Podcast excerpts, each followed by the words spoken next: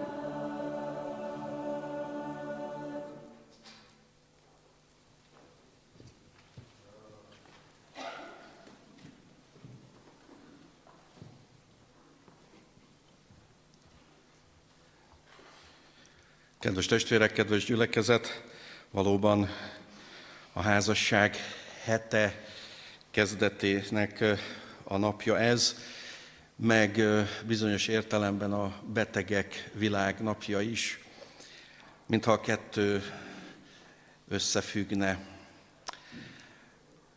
Gondolják csak végig a testvérek, a második világháború után 1947-ben egy ébredési konferencián Gyökösi Endre testvér, aki akkor már megtért református lelkész volt, azt mondta, hogy vannak lelki sérültek, meg lelkileg egészségesek.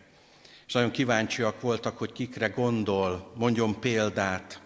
És azt mondta, hogy vannak olyan emberek, És nem tette hozzá, hogy hívők vagy hitetlenek, így fejezte ki magát. Vannak olyan emberek, akik a koncentrációs táborból is épp lélekkel tértek haza, és jól élnek. És azt mondja, van olyan fiatal fiú, aki egy szerelmi csalódás miatt vetette le magát a Duna hídjáról. Most, kedves testvérek, házasság és betegség, vagy házasság és egészség. Különbözőek vagyunk, ezért a Szentírásban sem Jézus, sem az apostolok nem próbálnak olyan direktívákat adni, hogy ha ezt és ezt és ezt és ezt teszed, akkor biztos, hogy jól fogsz élni, és biztos, hogy jó lesz a házasságod. Általánosságban mondanak néhány dolgot. És hogyha a teljes szentírást vizsgáljuk, akkor nagyon nehezen tudnak a testvérek nekem olyan házaspárokat mondani, akiknek az élete teljesen makulátlan és fedhetetlen volt.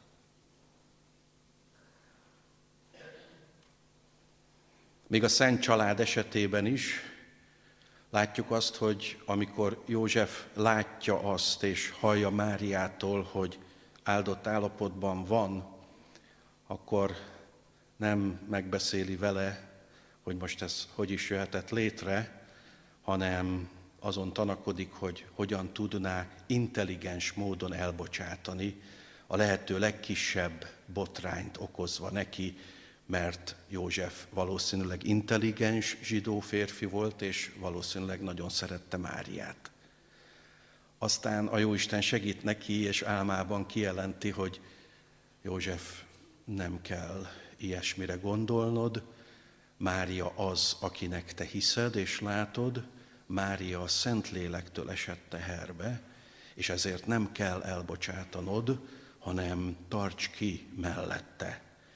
És aztán mi protestánsok tudjuk, hogy ő olyan jól kitartott mellette, hogy Jézusnak még négy fia, Jézusnak még négy testvére születik, fiú testvére, és számos leány testvére is. Nyilván a római katolikus testvérek most felsziszennének, de ez az ő dolguk, ezt majd ők is meg fogják tapasztalni. És hogyha az ószövetségi házaspárokat nézem, hát Ábrahám és Sára, Ábrahám a hit atya, de hogy türelmetlenek voltak, az is biztos.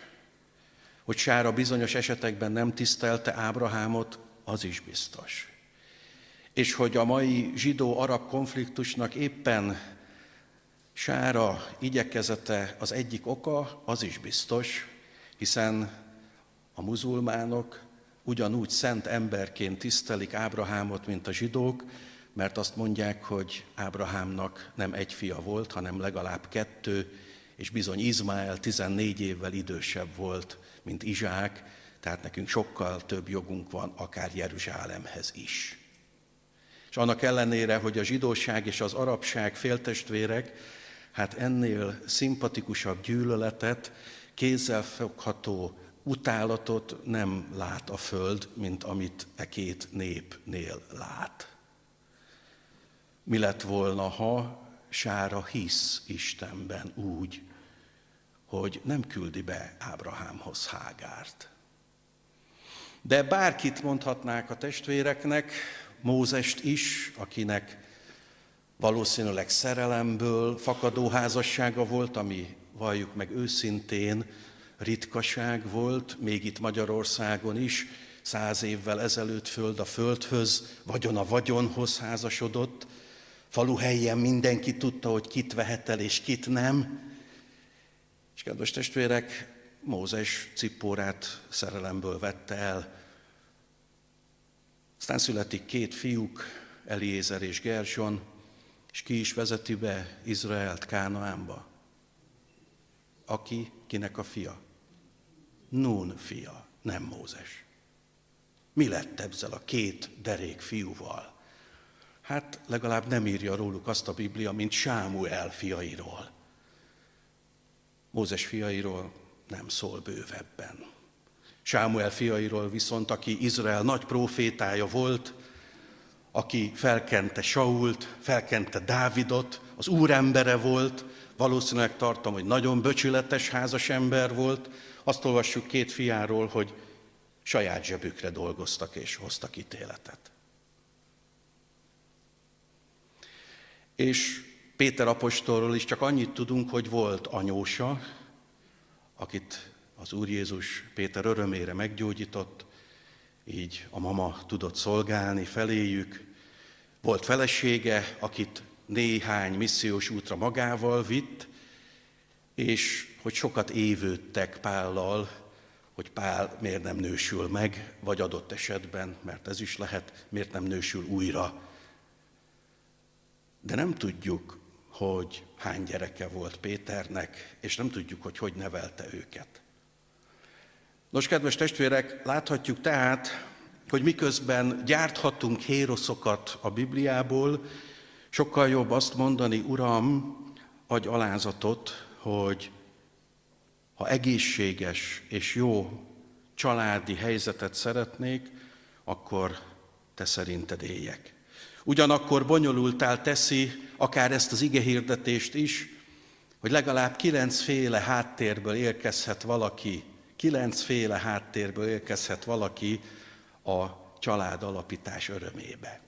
Hívő és hitetlen háttérből, elvált háttérből, megözvegyült háttérből, és most hagyd ne soroljam föl. És minden élethelyzet és minden alaphelyzet más és más. Mégis, kedves testvérek, ami akár az Efézusi, akár a Korintusi, akár a Péter apostoli levélből kiviláglik, az öt alap dolog. És mielőtt erre rátérnék, egy kicsit arról a korról, amiben ezek a levelek íródtak. Kinek ismerős ez a név? Nehéz név lesz. Caius Julius Caesar Germanicus.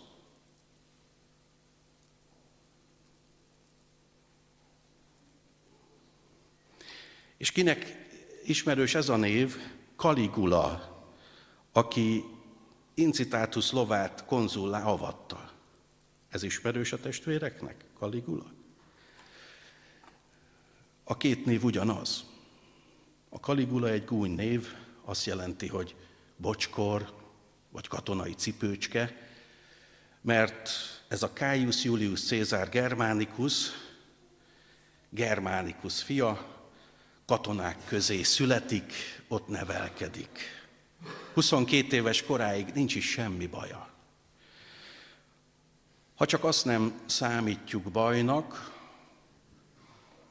hogy Tibérius császár, aki megint csak ismerős lehet, hiszen Lukács említi az evangéliumában, bizony idősen megrontja ezt a fiút. Aztán ez a Caligula Tibérius császár halála után négy évre császár lesz. És kedves testvérek, a saját leány testvéreivel házasodik össze. Az óriási római birodalom első embere a hatalom mámorában elveszíti minden józanítélő képességét. És nem csak összeházasodik velük, hanem a legidősebb nővérét, akit Druzillának hívnak, teherbe ejti. És kedves testvérek, hogy milyen korszakban íródnak ezek a levelek, hogy milyen korszak volt az az első század, amiről nekünk sajnos nincsen alapvető ismeretünk, és ezért nem értjük, hogy bizonyos értelemben a Biblia mivel szemben íródik, mert a Biblia mindig valamivel szemben íródik. Nos, mielőtt megszülhetné gyermekét, Caligula felvágja a hasát, és kiveszi a gyermeket, és hagyja elvérezni az édesanyát, mondván, ő mindent megtehet.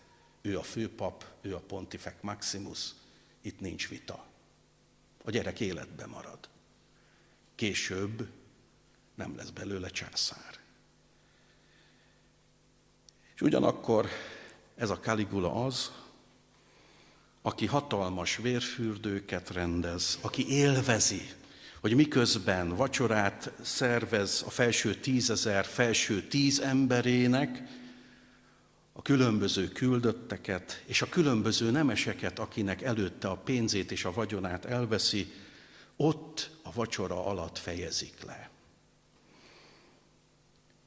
És hadd ne soroljam el a különböző római császárok deformált életét, hadd ne soroljam el, hogy a római birodalom területén nem ismerik azt, hogy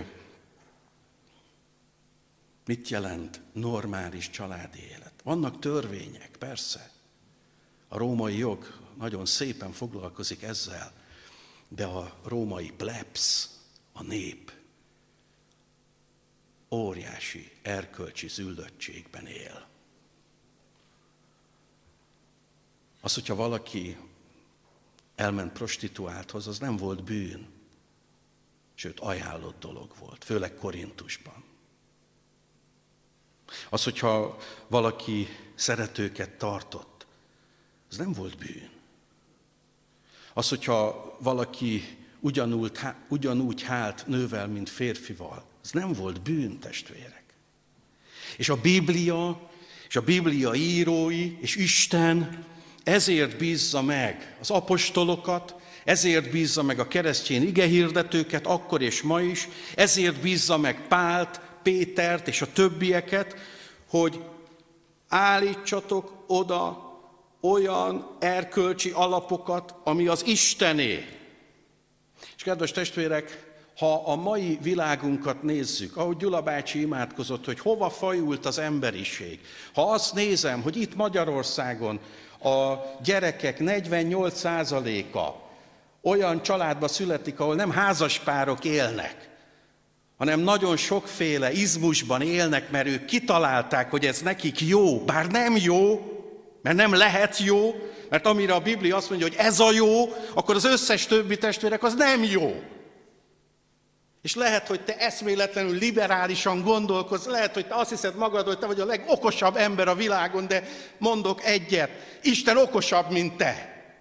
Fogad már ezt el, és hogyha Isten valamire azt mondja, hogy ez így jó, akkor én akármilyen okos lehetek, meg akárhány példával igazolhatom, meg akárhogy aláhúzhatom, hogy miért jó az, az nem jó, testvérek.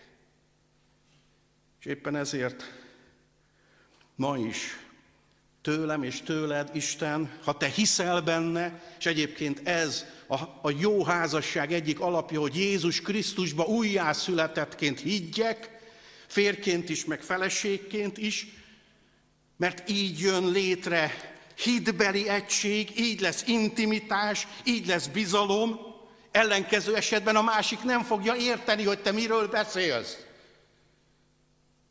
Egy vaknak magyarázhatod, hogy milyen szép ez a bordó szín, milyen szép ez a napocska. Nem fogja érteni, mert vak. Egy olyan fiúnak, akinek se keze, se lába, magyarázhatod, hogy milyen jó futni, nem fogja érteni, felfogja, mert lát, de nem fogja érteni, hogy milyen jó futni. Egy némának mondhatod, milyen szép elszavalni a nemzeti dalt, mert soha nem fogja átélni. Ugyanígy egy hitetlennek magyarázhatod, hogy én imádkozom, én hiszek Istenben, én szeretem az Urat, addig, amíg újjá nem születik, nem fogja érteni. Nos, tőled és tőlem, ha te hiszel Istenben, ő azt várja, hogy ne megértsd, meg elfogadd a másságot, hanem azt mond, ez bűn. Kész. És ezt lehet mondani szeretettel természetesen. Nekünk nem ítélkezni kell, de nem kell vele egyetérteni, nem kell elfogadni, testvérek. Nem. Mert Isten szeretné, hogyha az emberiség kiózanodna, és szeretné, hogyha nem engedné a sátánnak, amit most művel az emberiséggel. Kedves testvérek, nem az atomháború fogja elpusztítani az emberességet, hanem a hitetlen ember maga. Nem kell ide szovjet, vagy orosz, meg amerikai rakéta. Nem. És nem is az Al-Qaida. Nem. Az emberiségnek ez az eltorzult, római birodalomhoz hasonló, sikamlós erkölcstelensége. Ez. No de hát, lehet-e reménységünk arra, hogy a saját házasságunkban jól érezzük magunkat? Mert így egyszerűen megfogalmazva, ezt szeretné az Úr, hogy a saját házasságodban jól érezd magad. Igen. Igen. Az alap tehát a közös hit Jézus Krisztusban. És még valamit hozzáteszek. Rendíthetetlen elkötelezettséggel. Rendíthetetlen elkötelezettséggel. Ez egyébként válasz arra is, hogy általában miért nem szoktam örülni annak, amikor 15-16 éves fiúk és lányok az osztálytársaikkal, adott esetben az iskolatársaikkal elkezdenek járni. Mert halálra van ítélve. Ezért. És kérem a szülőket is, hogy próbáljanak beszélni fiak, fiúkkal, lányukkal. Teljesen fölöslegesek ezek a flörtöléses, szerelmeskedős járások, mert sehova se vezet. Ha szeretnéd jól érezni magad a házasságodban, akkor az legyen hitből, mégpedig rendíthetetlen, elkötelezettségű hitből fakadó. Ez legyen az első. Hiszel Jézus Krisztusba. Isten gyermeke vagy. És hogyha erre a válasz az, hogy igen, akkor folytasd az udvarlást. Ha pedig házasságon belül már össze vagy házasodva valakivel, és akkor térsz meg, akkor a Biblia kifejezetten azt tanácsolja, éj olyan jó példával a házastársad előtt, hogy ő is rákérdezzen, ki az, akihez te imádkozol? Ki az, akivel te ilyen jóba vagy? Ki az, aki segít neked? És imádkozz az ő megtéréséért is. És élj úgy, hogyha lehet, ez minél hamarabb bekövetkezzen. Aztán a második, ami különösen nekünk férfiaknak néha nagyon nehezen megy, a szeretet megélése, elmélyítése és gyakorlása. A szeretet megélése, testvérek, nem bizalmaskodás. És kedves férfi testvérekhez szólok, a mintát nagyon sok esetben a szülői háttérből vesszük, meg a nagyszülői háttérből. Bármennyire is tiltakozunk ez ellen. Amit láttunk és hallottunk otthon, nagyon sok esetben azt visszük mi is be a házasságba. A kedves fér testvérek, a feleségetek nő, asszony. És egy nőnek és egy asszonynak szüksége van a melegségre. Szüksége van az ő szépségének felismerésére és elismerésére. Vedd már észre, ha hazajön a fodrásztól. Vedd már észre, ha van egy új fülbevalója, főleg ha ekkora. És ne azt, hogy mond neki, hogy mennyibe került, hanem örülj neki. Vedd már észre, hogyha egy új kosztümbe látod, és legalább mondj annyit, hmm, hogy érezze, hogy lássa, hogy fontos, hogy te látod őt. Fontos, hogy te udvarolsz is neki. És kedves testvérek, nagyon szépen kérem a baptista férfi testvéreket, ne az öreg székely vicc legyen a szerelmi életük alapja, hogy hm, egyszer mondtam, ha lesz változás, majd mondok még egyszer valamit. Hanem akár, amit a Dani felolvasott, a szeretet himnusz.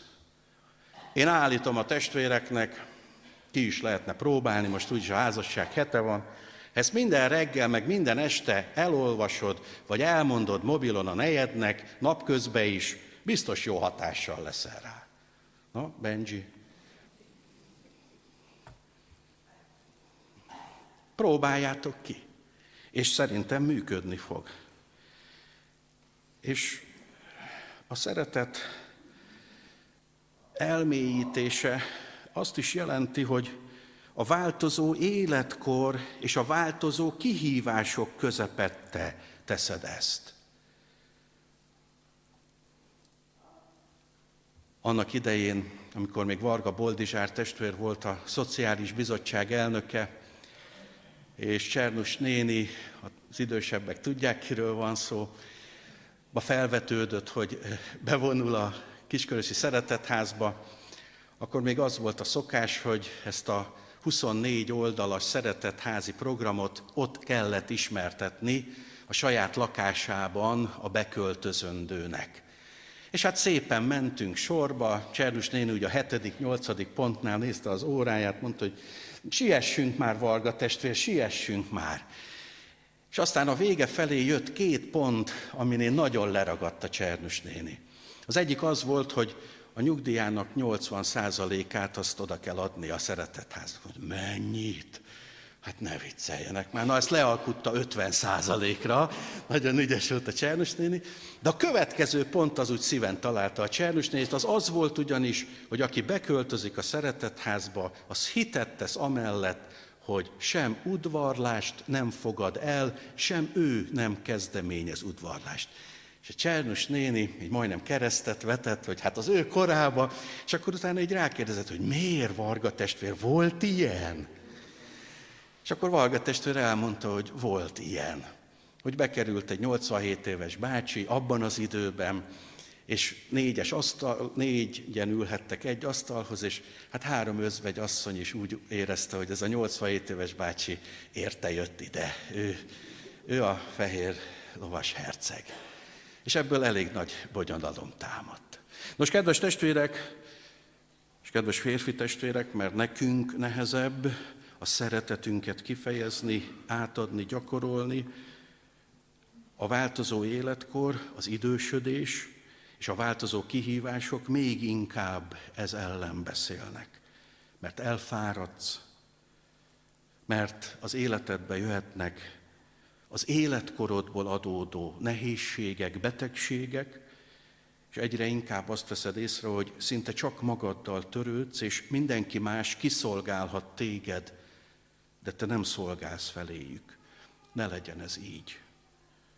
Olyan szép az, hogyha Isten megengedi egy házaspárnak, hogy 40-50-60 éves kor fölött is még együtt legyenek. Hogy adott esetben együtt ünnepeljék az 50 éves házassági évfordulójukat, vagy a 60 éves házassági évfordulójukat, és még mindig látod, amit Adi így fejezett ki, hogy már vénülő kezemmel fogom meg a kezed, hogy a vénülő feleséget kezét még mindig jó megfogni.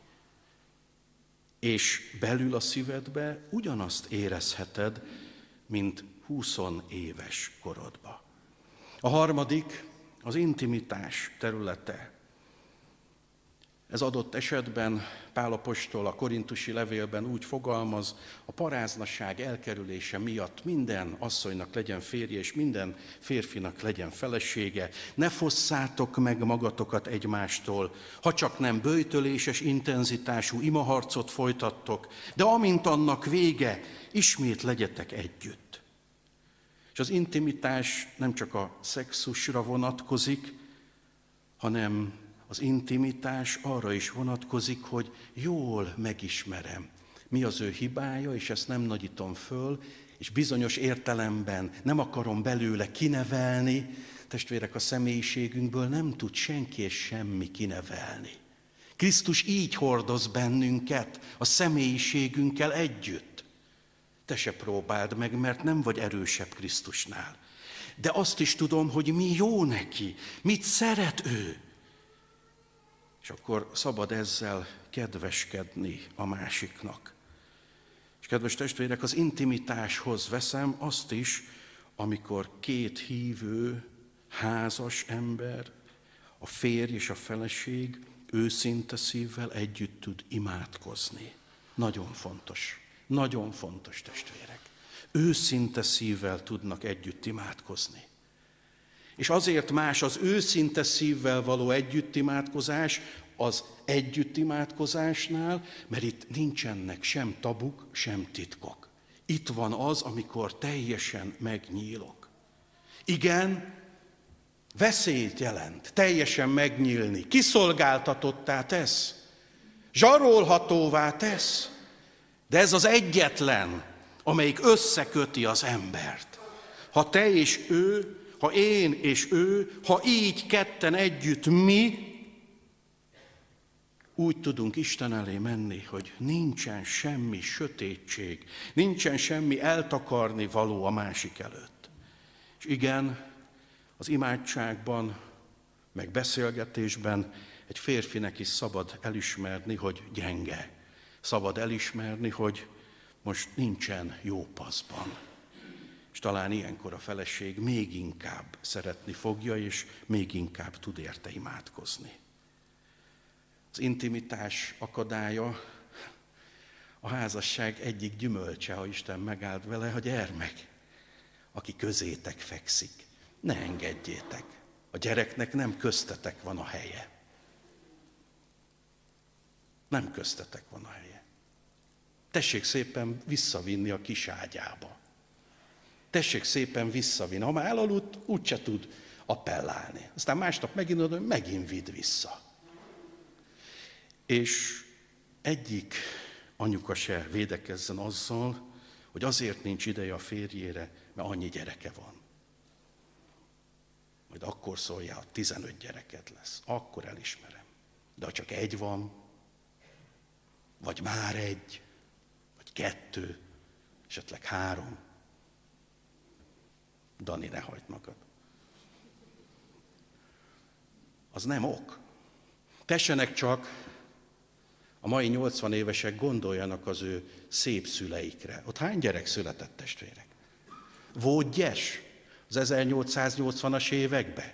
Volt gyes? Volt gyed? Haha, persze. Mehették ki a mezőre márciustól novemberig. Azt mégis születtek a gyerekek, nem tudom hogy, meg hogy hol. Lehet, hogy tényleg a gólya hozta őket, de én nem hallottam és nem olvastam olyan könyvet, hogy azok az anyukák arra hivatkoztak, hogy ú, milyen nagy terheket hoz meg, ú, hogy le vannak terhelődve. Hát, legyünk nagyon hálásak, hogy ebben a korszakban élünk. Én nagyon hálás vagyok érte. De az is biztos, figyeld meg, a hosszantartó béke és a hosszantartó gazdagodás mindig erkölcsi züllést okozott az emberiség történetébe. Most hány éve is van béke Magyarországon? 45-től, ha 56-ot nem számítom. Hát 74. És azért gazdagodunk, testvérek. Egyikünk se lakik földes szobába, egyikünk se az udvar végére jár vécézni, akkor már gazdagok vagyunk. És az erkölcsök, azok meg az üllés és a hitetlenedés útján. A negyedik, hogy a házasság, még ha az Úrban köttetik is, de nem gondozod, nem ápolod, nem gyomlálod, nem kezeled a konfliktusokat, akkor az tönkre fog menni. A házasságot bizony Azért adja Isten, hogy kezeld. Összeírtam néhány konfliktus okot, ami az én tapasztalatom. A legtöbb konfliktus a pénzről szól. Ki kezelje a pénzt? Hát itt a nőtestvérek általában azt mondják, ők. Ők be tudják osztani, ők el tudják osztani, ők jól tudják felhasználni. Én meg azt mondom, hogy ezt meg kell beszélni. Én meg azt mondom, hogy ha a feleségnek is van bankszámlája, amire a fizetését kapja, és a férnek is, az egy teljesen normális és természetes dolog. A legrosszabb az, amikor akár a férnek kell kuncsorogni a feleségénél, hogy drágám, adjál már egy ötszázast, és akkor az visszakérdez, hogy mire? És akkor te mondod, hogy hát benzinre. Ilyet sosem mond egy férj. De ugyanilyen rossz, hogyha a feleségnek kell kuncsorogni, hogy drágám, kell venni egy cipőt, kell venni egy nadrágot.